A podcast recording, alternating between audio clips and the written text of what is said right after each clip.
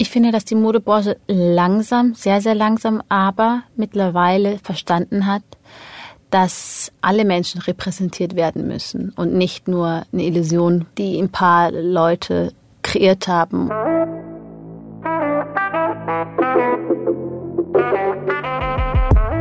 Hallo, wir sind Carolina Torres und Sarah Klöser von Bento. Wir sprechen in diesem Podcast mit jungen Leuten über ihre Berufe. Uns interessiert, was motiviert sie? Was ist ihnen besonders wichtig? Und darum fragen wir, und was machst du so?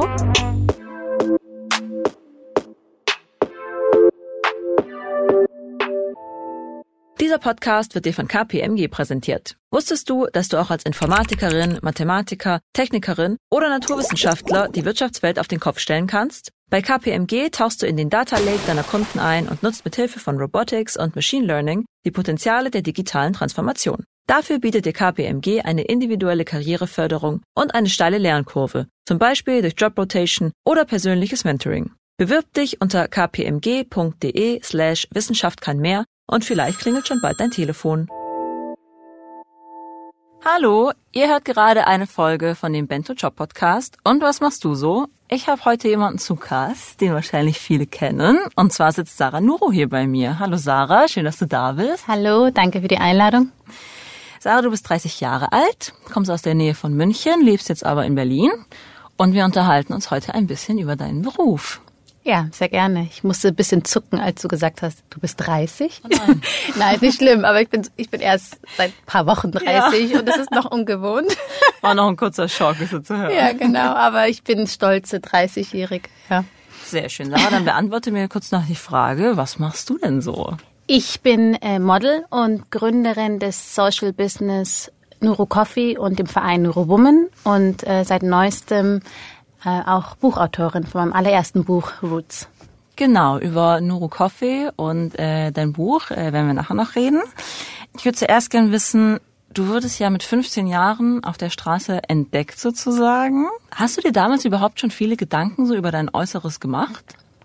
Ähm, nein, überhaupt nicht. Also es war ganz witzig, weil ich war in der Fußgängerzone in München in der Kauflinger Straße mit meiner Freundin Mara. Als ich angesprochen worden bin von einer Frau, eine Fotografin, habe ich einfach gedacht, das wäre ein Versehen gewesen. Weil man selber sieht sich ja ganz anders wie Fremde. Wie hast du dich denn gesehen? Ich habe ja zwei ältere Geschwister und noch eine kleine, aber damals haben meine Geschwister immer die mich hat immer gern gehänselt und immer gesagt, ich bin so groß und so, so schlaksig und meine Arme und wie, wie Geschwister eben sein können. Und äh, so habe ich mich dann auch gesehen. Ich dachte, ah, ist alles irgendwie unproportioniert und kein Busen, keine Hüften und also okay, was man auch mit 15 ist man noch nicht so ausgereift. Mhm. Ähm, ich habe mich nicht hässlich gefühlt. Dafür haben meine, meine Eltern, gerade meine Mutter, uns zu sehr betüttelt, wollte ich sagen. Also meine Eltern waren immer sehr lieb zu uns. Like, ah, ihr seid die schönsten Mädchen, also bei vier Kindern, bei vier Frauen. Aber ich hatte, glaube ich, ein normales Verhältnis wie eine 15-Jährige mhm. das hat zu sich und seinem Körper. Mhm. Und dann aber plötzlich von einer fremden Person angesprochen zu werden und dann auch noch für Fotoaufnahmen war schon ungewöhnlich und kam überraschend. Wie war das denn dann für dich als junge Frau, als du gemerkt hast, dass du mit deiner Schönheit Geld verdienen kannst? Das ist ja alles sehr plötzlich passiert. Ich habe bei der Sendung gewonnen, bei James X Topmodel. Also es war ein Prozess von drei Monaten, aber trotzdem war ich dann plötzlich bekannt und habe dann plötzlich sehr viel Geld verdient. Und ich fand es eigentlich immer auch ein bisschen absurd, wenn ich ehrlich bin. Ja? Ja. Wieso? Ja, weil es ja eigentlich nicht in keiner Relation steht. Also ich komme aus normalen Verhältnissen. Also ich ähm, komme nicht aus einer kreativen Familie, wo man, wo es gewohnt ist, dass man mit der Kunst oder mit kreativem Denken Geld verdienen kann mit seinem Schaffen, sondern eher so harte Arbeit und ähm, so anpacken. Ja, anpacken und auch eher so Geld verdienen assoziiert habe mit Dingen, die man nicht gerne macht. Nur wenn ich meine Eltern so sehe, wie die halt was haben die gemacht von Beruf? Mein Vater ist Automechaniker, meine Mutter hat für eine Fluggesellschaft gearbeitet, aber beide haben halt am Fließband gestanden. Mhm. Das war für mich eben sehr unwirklich, dass man Geld verdient, indem man über den Laufsteg läuft oder indem man vermeintlich schön ausschaut, weil andere das sagen. Oder auch, dass man was macht, was eigentlich Spaß macht. Das war für mich einfach nicht, ich habe es nicht vorgelebt gehabt. Und deswegen äh, war das ein interessantes Gefühl zu merken, oh wow, ich mache etwas, was sehr leicht ist und auch Spaß macht, aber von der Relation her nicht so ein Gleichgewicht hat, wie zum Beispiel eine Krankenschwester, die stundenlang Menschen pflegt. Hat das was mit dir gemacht? Oder beziehungsweise was hat das mit dir gemacht? Also das, was ich jetzt sage, ist der Blick, den ich heute habe. Mit 19 fand ich das super. Da habe ich diesen geschärften Blick noch nicht gehabt. Das ist jetzt sehr reflektiert und ich bin ja schließlich 30. Right. Nein, aber ähm, ich dachte immer, das ist ein kleiner Ausflug, mal gucken, wie lange das geht. Ich hatte immer sehr ein gesundes Verhältnis dazu, aber auch ein vorsichtiges Verhältnis, weil ich gedacht habe, das ist jetzt nicht die Norm. Ich habe auch mal so drüber nachgedacht, wie würdest du denn definieren, was ein Model eigentlich tut? In meinen Augen ist ein Model die Projektion von einem Designer. Also ich sehe mich als das letzte Stück in, dem ganzen, in der ganzen Kette. Denn keine Ahnung, wie lange geht denn so ein, so ein Walk? Drei, vier Minuten. Aber da steckt so viel mehr Arbeit dahinter. Also man ist ja schon maßgeblich auch dafür verantwortlich, dass am Ende der Kreis sich schließt. Wenn man Fotos macht, dass das Ergebnis schön ist, damit man das eben dann auf Plakaten, äh, im Fernsehen oder sonst wo projizieren kann und dann das im Endeffekt verkauft wird. Also ich sehe mich als Puzzleteil, als kleines Puzzleteil von einem ganzen großen Kunstwerk. Ich habe das aber auch ehrlich gesagt spät erst verstanden. Ich habe ja selbst auch gedacht, ja, man ist einfach ein Kleiderständer und man läuft halt drüber und irgendwelche mhm. Leute in der ersten Reihe schauen sich das an und nehmen sich alle sehr wichtig. Mhm. Und das dann im Magazin und für Leute, die genug Geld haben, sich das dann leisten können. Und der Größteil der die, die, die Magazine kaufen, sich das nicht leisten können, weil es viel zu teuer ist. Aber wenn man das von der, eben, wie ich es gerade gesagt habe, von der künstlerischen Seite sieht, von der kreativen Seite, ist das was ganz Besonderes, ein Teil davon sein zu dürfen. Und das muss ich aber auch erst lernen. Magst du denn lieber Laufsteg oder lieber Fotoshootings? Laufsteg. Warum? Ich liebe diesen Moment, also diese Aufregung, bevor man rausläuft. Da ist so eine Energie in dem Raum und so eine Aufregung, die echt unbeschreiblich ist. Und dann der Moment, wo man dann auf dem Laufstück läuft und dann ist alles wie weggeblasen, weil in dem Moment du halt die Kontrolle hast. Und es ist ein kurzes Zeitfenster von, keine Ahnung, eine halbe Minute, wo dann alle Blicke auf eingerichtet sind und man das Ergebnis von langer Arbeit präsentieren darf. Das finde ich ganz schön und genau. Ist auch so eine, Entschuldigung, ist auch so eine Momentaufnahme. Also dieser Moment kommt nicht nochmal. Mm. Und ich mag das, dass es schon vorbei ist in dem Moment, als man eigentlich schon drüber läuft. Okay. Ein Fotostudio ist ja quasi genau das Gegenteil, da hältst du was fest. Genau. Ich mag das Vergängliche irgendwie. Also ich finde, wenn man so Fotos anguckt und dann denkt man sich, oh mein Gott, ich war mal so und ich war mal so und oh, und ich sah so aus und ach, wie schön und das ist ja alles schon mal passiert und ich bin nicht gerne in der Vergangenheit. Ich bin gern im Moment. In dem Moment liegt auch sehr viel an dir. Du musst jetzt funktionieren, ja, und also du, du magst es, wenn du, wenn du handeln kannst, wenn ja, du selbst. Genau, ja. Ich glaube, bei Fotoshooting ist es so, da sind so viele Menschen am Set und jeder zieht an dir und klar, ähm, die Inszenierung ist auch schön und so, aber ich bin immer unsicher bei Fotoshootings. Also nach zehn Jahren habe ich immer das Gefühl, ich mache es zum ersten Mal. Ich weiß nicht, woher das kommt und ich hasse das. Und, und es jedes Mal habe ich diese Unsicherheit und ich glaube, das mag ich nicht. Beim Laufstück, das ist alles viel schneller und dynamischer mhm. und viel aufregender und auch schneller vorbei. ah ja, okay. Schon hat mehrere Komponenten. Ja, genau. Also ich mag eigentlich meinen Job, auch wenn es jetzt nicht so rüberkommt. Kannst du denn mal erzählen, wie so ein Job typischerweise verläuft? Also wie läuft das denn ab so ein Tag dann, wenn du abends auf dem Laufsteg stehst? Laufsteg ist nochmal ganz anders wie Fotoshooting. Wenn ich einen Laufsteg-Job habe, ist mir meistens schon einen Tag vorher beim Designer und hat eine Anprobe, ein Fitting. Ähm, dann ziehe ich verschiedene Sachen an, laufe kurz, um zu gucken, wie das Kleid fällt. Dann wird es in der Regel noch abgesteckt falls es zu groß ist oder zu klein. In der Regel kriegt man dann so ein Callsheet, wo dann man zwei Stunden vor Showbeginn eintreffen muss und dann kriegt man Haare und Make-up gemacht. Auch sehr viel Hektik ist dann da, weil es sind da sehr viele Leute. Und dann hast du eine Anziehhilfe, tatsächlich, weil es halt das erste Anziehen ist ja kein Problem, weil man ist ja schon vorbereitet, aber wenn es dann ums Outfitwechsel geht, hast du jemanden, der dir hilft, die Schuhe auszuziehen, weil du hast vielleicht keine zwei Minuten, wo du wieder vorne sein musst. Und das ist meistens nach 20 Minuten vorbei, der ganze Spaß. Und danach wird gesoffen, nennt man. gesoffen und Party und Rock'n'Roll. Nein. danach, Schön Gin Tonic schlürfen. nee, danach ist es so, dass man dann, wenn es dann zu Fashion Week ist, geht man dann zu einer anderen Show, weil die sehr, sehr nah beieinander getaktet sind. Und wenn man einen klassischen Shooting-Tag hat, dann reist man in der Regel schon Abend vorher an, damit man eben nicht zu früh aufstehen muss. Auch dann wird man wieder geschminkt und Haare gemacht, was ganz schön ist, weil ich mag das. Also ich mag die Maskenzeit, weil es die Zeit ist, wo ich dann hergerichtet werde und ich tauche dann diese Rolle ein. Deswegen bin ich sehr schlecht mit Selfies und Instagram, weil das bin halt ich. Also du meinst, wenn du quasi für dich bist, bist du du. Genau. Und das fällt dir dann eher schwerer, dich zu zeigen? Ja, ich bin es gewohnt, ähm, in dieser Rolle zu sein. Also ich bin nach der Maske, dann, dann, dann schaue ich auch anders aus. Ja? Nach zwei Stunden, da passiert Magic. Ja. und ähm, weil ich bin eigentlich ein sehr schüchterner Typ. Diese Maskenzeit hilft mir, da reinzuschlüpfen und zu sagen, okay, das ist jetzt das ist jetzt der Job. Genau.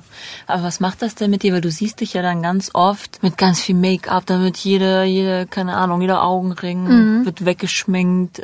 Und dann siehst du dich auch morgens, wenn du so aufwachst. So ist das, also macht das was mit dir, so diese Diskrepanz? Es ist, die Realität ist sehr traurig. das ist echt so, ah, Wirklich? Nein, okay. war ein Spaß.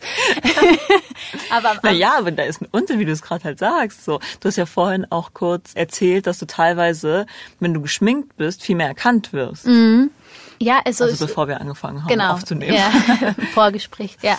Ähm, nee, also ich, das, das Witzige ist, dass ich privat mich eigentlich sehr wenig schminke. Also eigentlich so gut wie nicht. Und deswegen habe ich mich schon mein Spiegelbild gewöhnt. Das ist keine so schreckliche Überraschung. Ähm, ehrlich gesagt, ich sehe wenig von meiner Arbeit. Ich musste früher auch immer den Raum, nicht den Raum verlassen, aber ich bin dann immer, wenn die dann die Fotoauswahl gemacht haben, bin ich, ich konnte mich nicht angucken. Ich musste raus, weil mir das, das ist einfach eine andere Person. Mhm. Ähm, aber mittlerweile kann ich mich gut sehen. Du trennst das schon sehr, dein Job, also Job Sarah, Model Sarah und private Sarah. Ich habe das schon immer getrennt aus Selbstschutz, einfach um um also man kann sich schon verlieren in dieser Welt. Ja, kann man, auf jeden Fall. Man kann sehr abhängig werden von der Aufmerksamkeit und von der Bestätigung von außen und das ist gefährlich. Genau, du hattest ja dann durch Germany's Next Top Model direkt einen Vertrag. Mhm. Wie sieht denn so ein Modelvertrag aus? Also wozu verpflichtest du dich da? Ja, es ist halt immer interessant, weil erstens ist alles nicht so schlimm, wie alle denken. Das will ich gerne mal klarstellen. Okay. Klar, es stimmt, wenn man Arbeitsverhältnisse im klassischen Sinne sieht, sind die Modelverträge schon krass im Sinne von, was man Prozente man abgibt. Das ist also aber an dem, was du verdienst, musst du sehr viel an die Agentur abgeben. Genau, es gibt Agenturen in Paris zum Beispiel, die nehmen bis zu 60 Prozent Modelgage. Also es ist schon krass, ja. Aber man kommt aus Verträgen raus. Man braucht halt einen Anwalt. Mhm. Aber die braucht man immer. Mhm. Einen Anwalt zu haben ist die beste Investition. Okay. ja.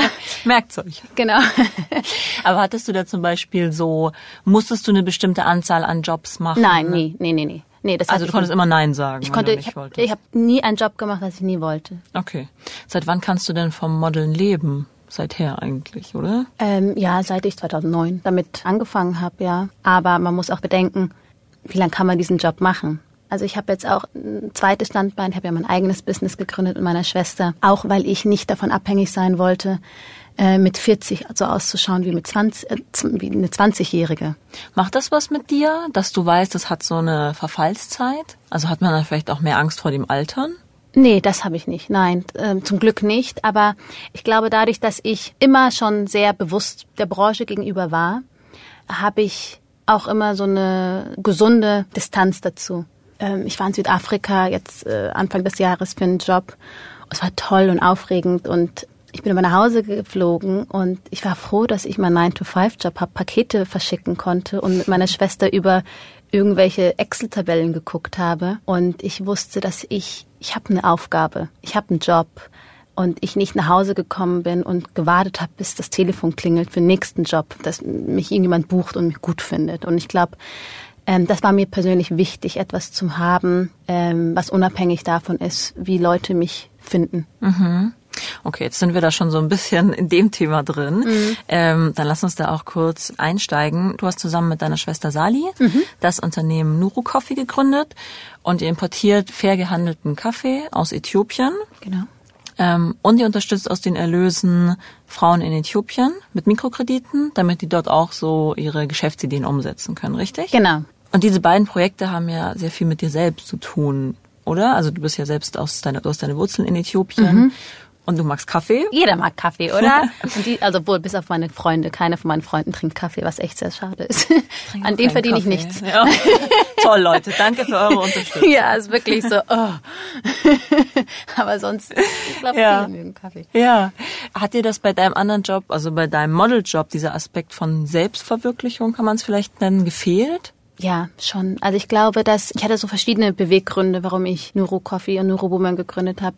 Ich hatte ja 2014 so ein Turning Point, wo ich für eine Fernsehsendung, ich habe äh, den teuersten Eisbecher der Welt quasi äh, probiert. Der hat 1000 Euro gekostet, mit Blattgold versehen und Schokolade, teuersten Schokolade aus Madagaskar, also total absurd. Und ich weiß noch, wie ich in die Kamera gucken musste und halt suggerieren sollte, dass es erstrebenswert ist und toll ist, so einen Eisbecher zu essen. Und ich kam in diesem Moment so dumm und dämlich vor, weil ich mir gedacht habe, das, was, Sarah, was machst du hier? Das, was soll das? Und mhm. ich zurückgeflogen bin, das war in New York, habe ich das, haben wir das gedreht.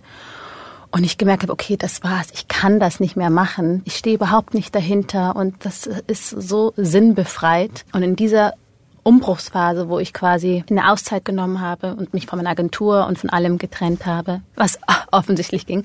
Ähm, da hast du dich auch von deinem Freund getrennt. Ja, genau, ja. Aber wir sind immer noch im Guten. Ähm, ja. Auf jeden Fall, ja, war das so, mir war es wichtig, etwas zu tun, wo ich wirklich dahinter stehe und auch etwas, wo ich nicht nur mein Gesicht hergebe, sondern auch wirklich selber bestimmen kann, hat dir das dann geholfen, so ein bisschen aus dieser Krise wieder rauszukommen? Also ich habe, ich durfte ja schon ein bisschen in dein Buch reinlesen mhm. und äh, da ist das ja auch beschrieben, dass du dann nach Berlin gezogen bist und wie es dir ging. Wie hast du es da wieder rausgeschafft? Ich heute bin ich mit dem, habe ich mich mit dem Modeln und mit der Branche versöhnt. Aber ich hatte zu dem Zeitpunkt, als ich mich von allem getrennt habe, hatte ich eine wirkliche Wut und ich war so, ich habe das gehasst das alles. Äh, ich fand das so oberflächlich. Ich fand alles so banal und mich noch mehr.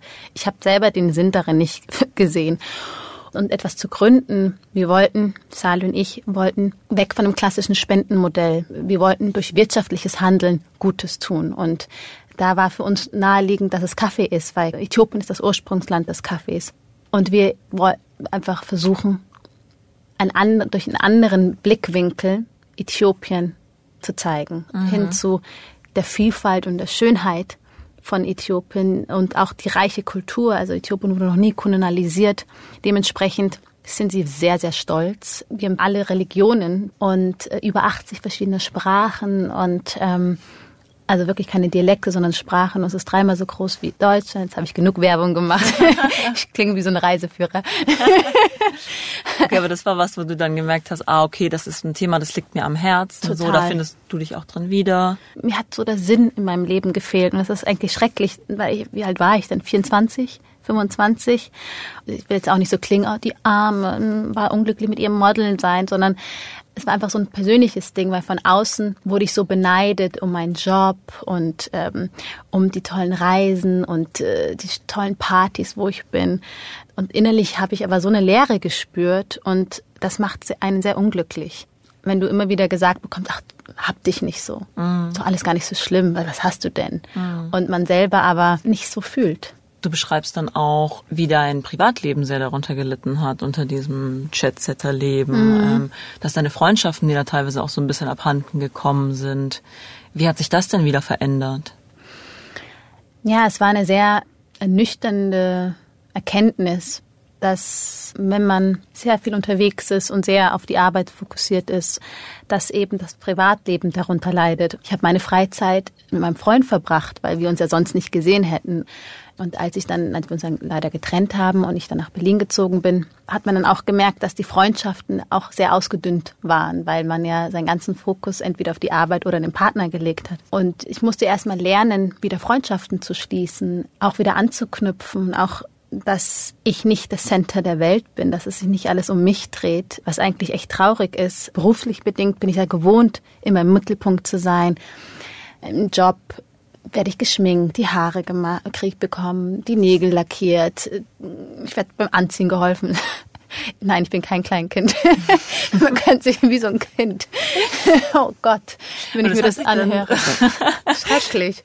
Naja, ähm, aber es ist wahrscheinlich einfach die Realität von genau. einem Model, oder? Ja, Und ja, das natürlich. hat sich dann, also so dieses, dieses Gefühl von, so es dreht sich einfach viel um dich, ist dann auch so ein bisschen ins Privatleben übergeschwappt?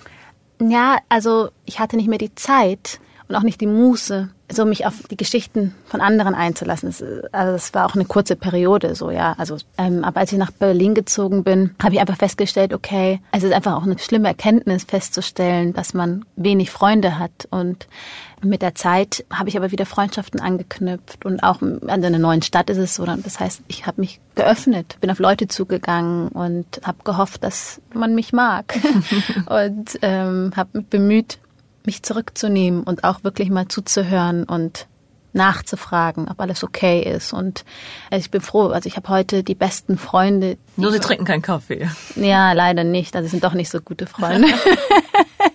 äh, sind Teetrinker. Oh, nein. Schwierig. Aber nee, wie machst du das denn heute, dass du, dass dir das nicht mehr passiert? Weil du bist ja wahrscheinlich immer noch ziemlich viel unterwegs. Mhm. Wie sorgst du dafür, dass du deine Familie und deine Freunde noch genügend zu Gesicht bekommst? Also ich arbeite am Wochenende nie und ich verplane meine Abende eigentlich. Wenn ich dann in Berlin bin, verplane ich meine Abende. Also ich versuche schon, nimm mir bewusst Zeit und ich ich bin sowieso nicht mehr auf Abendveranstaltungen und so. Ich mache das alles nicht mehr. Zu roter Teppich. Ja, nee. Ich versuche das zu vermeiden. Also ohne das jetzt abwerten zu wollen. Aber ich glaube, man hat auch, je älter man wird, hat man, hat man auch nicht mehr das Bedürfnis, auf jeder Party zu gehen und dabei zu sein und mhm. lieber die Zeit mit, mit seinen Freunden zu verbringen, anstelle mit äh, fremden Menschen und keine Ahnung, den Tonic schlürfen. Aber funktioniert denn der Beruf als Model, auch wenn man nicht zu diesen Veranstaltungen geht? Ach, gute Frage. Ähm, ich glaube, am Anfang ist es, glaube ich, schon wichtig, dass man sich zeigt, dass man auch gesehen wird. Ähm, aber ich denke mir, ich mache das jetzt auch seit zehn Jahren. Alte Hasen quasi. Ja, ich denke mir so, wenn die, wenn die mir jetzt noch nicht auf dem Schirm haben, ist der Zug abgefahren. dann ist dann lass gut sein. Ja. also ähm, ja. ja. Du stellst ja schon dann auch als Model ein Schönheitsideal dar. Also es ist ja so, dass nicht viele dieses Schönheitsideal erfüllen. Übt das vielleicht auch Druck aus auf junge Frauen? Ähm, ich glaube, dass so Modemagazine das grundsätzlich ein verzerrtes Frauenbild darstellt. Und als Model bin ich ein Teil davon, indem man suggeriert, dass man so auszuschauen hat. Ich versuche das positiv zu sehen in meiner Hinsicht, weil ich mir denke, das muss ich auch erst lernen. Ich habe mich ja lange nicht als schwarze Frau gesehen. Also ich definiere mich nicht über meine Hautfarbe. Aber andere Menschen definieren mich über meine Hautfarbe. Und ich finde es wichtig, gesehen zu werden, weil ich eben eine andere Hautfarbe habe. Und wenn ich dazu beitragen kann, dass ein junges, dunkelhäutiges Mädchen sagt, ah, guck mal, ich werde repräsentiert durch mich, bin ich gerne ein Teil davon. Mhm. Wie soll ich sagen, du unterstützt ja viele Marken und Unternehmen mit nachhaltigen Produkten. Also wenn man jetzt so anschaut, was du machst, Nachhaltigkeit ist für dich ein Thema, Diversität ist für dich ein Thema. Also zumindest sind dann zum Beispiel ähm, unterstützt du die nachhaltige Kollektion von H&M oder Mini Electric, also ein mhm. Elektroauto oder wirbst, also bist eben als Gesicht für die ähm, arbeitest du. Viele werfen aber diesen Unternehmen, diesen Kampagnen auch so Greenwashing vor. Also zum mhm. Beispiel H&M, die ja trotzdem ein Fast-Fashion-Unternehmen sind und in Billiglohnländern produzieren. Warum entscheidest du dich dafür, diese Marken zu unterstützen? Mhm weil ich glaube, wenn man tatsächlich einen Wandel erzielen möchte, dann muss man auch den Großen eine Chance geben, ein Teil des Wandels zu werden. Ich freue mich, dass ich mit Marken arbeiten darf, die versuchen nachhaltig zu sein. Aber es ist auch ein Luxus, sich die Marken auszusuchen. Denn am Ende des Tages muss auch ich meine Miete bezahlen. Und ich weiß, dass es sehr, sehr viele Models gibt, die das sich nicht aussuchen können, weil die Jobs nicht reinkommen. Und würden die nur sagen, ich mache jetzt nur noch Green Labels, dann haben die auch keine Jobs mehr.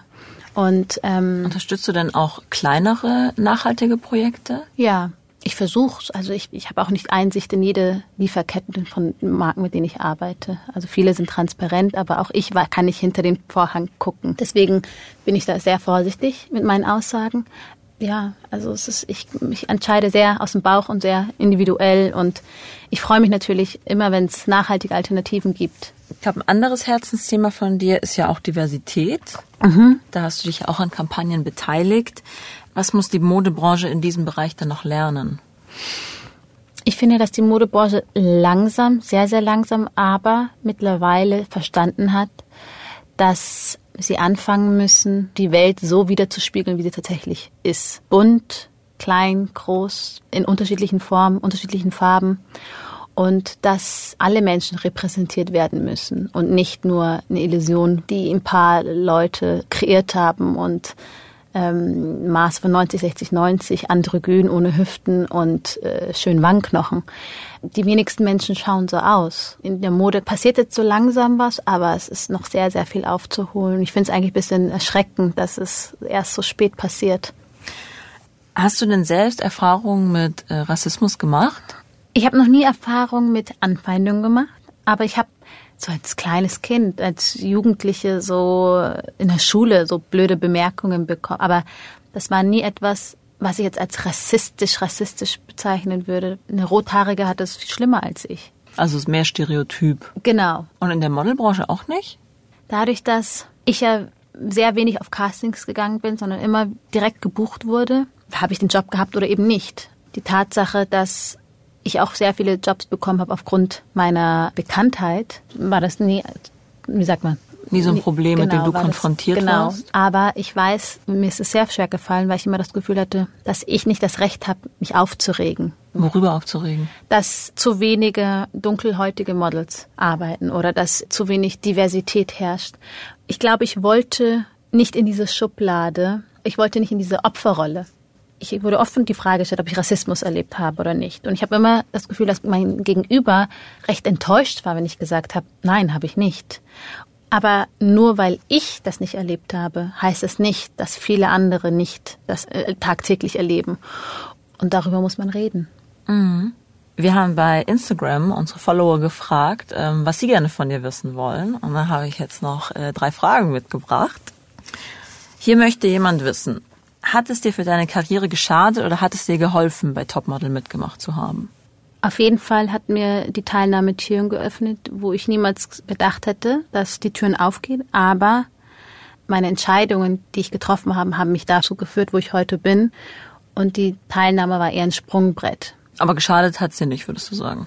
Nein, geschadet hat es mir nicht. Also klar, man hat jetzt extreme Vorteile der Sendung gegenüber, was ich auch verstehen kann. Aber im Endeffekt definiert mich ja nicht die Sendung. Ich bin immer noch eine eigene Person und habe meinen eigenen Verstand und kann Dinge unterscheiden. Die Wege, die ich gegangen bin, da hat es nicht geschadet, nein. Mhm. Dann möchte jemand wissen, ist der Skinny Body Druck wirklich so hoch, wie man immer hört? In Paris ist der Druck schon sehr hoch. Also es ist immer von Land zu Land abhängig. Deutschland ist noch vergleichsweise human. Da ist es in Ordnung, dass man eine 36 oder eine 38 hat. Aber in Paris oder in Mailand, dann ist so 32, Kleidergröße 32, 34 eher Ach, die Norm. Ja, ab einer gewissen Bekanntheit ist es kein Problem. Dann kannst du auch ein bisschen, kannst auch einen afrikanischen Hintern haben. Aber in einem klassischen Modeln-Business, dann brauchst du nicht über 90 Zentimeter haben. Also das habe ich auch schon mit eigenem, also als ich in New York war, hat mir ein Modelagent gesagt, als ich gemessen wurde und ich 94 Hüftumfang hatte, dass ich wiederkommen soll, wenn ich bei 90 gelangt bin. Ach echt? Ja. Also, Aber da warst du auch schon bekannter und wurdest trotzdem. Ja, ja. Aber da war ich gerade am Anfang und das erste Mal in New York und so unterwegs und dann beim Go-Sees und so. Es war schon nicht einfach. Also es ist schon ein enormer Druck und auch wenn man jetzt sagt Body Positivity und all das, aber das ist noch nicht überall angekommen. Ich habe eine Frage aber auch noch. Fühlst du dich denn immer ernst genommen als Model und Frau? Ich fühle mich nicht immer ernst genommen als Frau, gerade weil ich Model bin und man mich äh, in erster Linie, wenn man sich nicht mit mir beschäftigt, als schönes Beiwerk sieht und natürlich man behaftet ist mit einem Stempel von Germany's Next Top Model und Menschen leider in Schubladen denken, weil Menschen nicht gerne denken. Das war jetzt gemein, aber nicht gerne außerhalb der Box denken und deshalb oftmals unterschätzt werde, ja. Was sagst du diesen Menschen? Fickt euch, nein, Spaß. nein. Ja, äh, nein. äh, was sage ich denn den Menschen? Ich weiß ja, wer ich bin und ich weiß ja, für was ich stehe und was mich ausmacht. Und ähm, ich habe gelernt, nicht Menschen, die ich nicht kenne, von mir überzeugen zu müssen. Ich glaube, das Wichtigste ist ja, dass meine Menschen um mich herum wissen, wer ich bin und deren Meinung ist mir in erster Linie wichtig und nicht von fremden Menschen, die meinen, mich definieren zu müssen über wie viele Instagram-Follower ich habe oder ja, die dann erstaunt sind, wenn ich über gesellschaftlich relevante Themen spreche und die dann, ach, das hätte ich jetzt aber nicht gedacht. Und ich denke, ja, ich lese auch Zeitung. Unglaublich, oder? Ein Reminder an alle Hörerinnen und Hörer mit MINT-Studienhintergrund. Ihr habt Lust auf Wirtschaftsthemen, seid neugierig und ambitioniert? Bewerbt euch unter kpmg.de slash Wissenschaft kann mehr. Sarah, letzte Frage, die wir immer stellen an dieser Stelle. Du hast ja quasi schon mehrere Berufe. So, du bist Autorin, du hast dein eigenes Unternehmen und du bist Model. Trotzdem gibt's da, wenn du dich jetzt so zurückdenkst, so okay, du bist noch jetzt in der Schule und du überdenkst, machst dir gerade so Gedanken darüber, was möchte ich denn eigentlich werden und so diese ganze Model-Sache wäre nicht passiert. Was könntest du dir vorstellen, was du dann von Beruf wärst? Ich wollte immer Glasblaserin werden. das ist ein bisschen random. Wie kommst du denn dazu? Äh, ich fand, ich bei uns in, in die Schule kam immer einmal im Jahr so ein Glasblaser, der hat so ganz tolle Figuren hergestellt und so kleine Delfine und so. Der hat kleine Delfine geblasen? Ja, ist voll abgefahren, wirklich. Deswegen, ich bin immer noch sehr beeindruckt. Ja. Ähm, ich finde so handwerkliche Sachen ganz toll und ich, ich fand das so cool und finde das immer noch toll. Mhm. Also ich glaube, ich würde ich würde, glaube ich, so ganz hässliche Engels und Delfine kreieren. In meiner Werkstatt wäre ich kein Model geworden. Wie du sagst, also noch ein paar Jahre vor dir. Vielleicht ja. wird das noch was. Genau. Sarah, vielen Dank fürs Gespräch. Ja, sehr gerne. Vielen Dank auch. Das war der Bento Podcast. Und was machst du so? Wenn dir die Folge gefallen hat, dann hinterlass uns doch bei iTunes eine Bewertung. Wenn du selbst Lust hast, mit uns über deinen Beruf zu sprechen oder uns Feedback geben möchtest, schick uns eine Mail an und was machst du so at bento.de oder schreib an unseren Bento-Account auf Instagram oder auf Facebook. Unterstützt haben uns Thorsten Reitzek, Markus Monteagudo, Jens Ressing, Johannes Kückens, Tim Verhardt und Inken Dvorak. Unsere Musik kommt von Ole Bostelmann. Bis bald!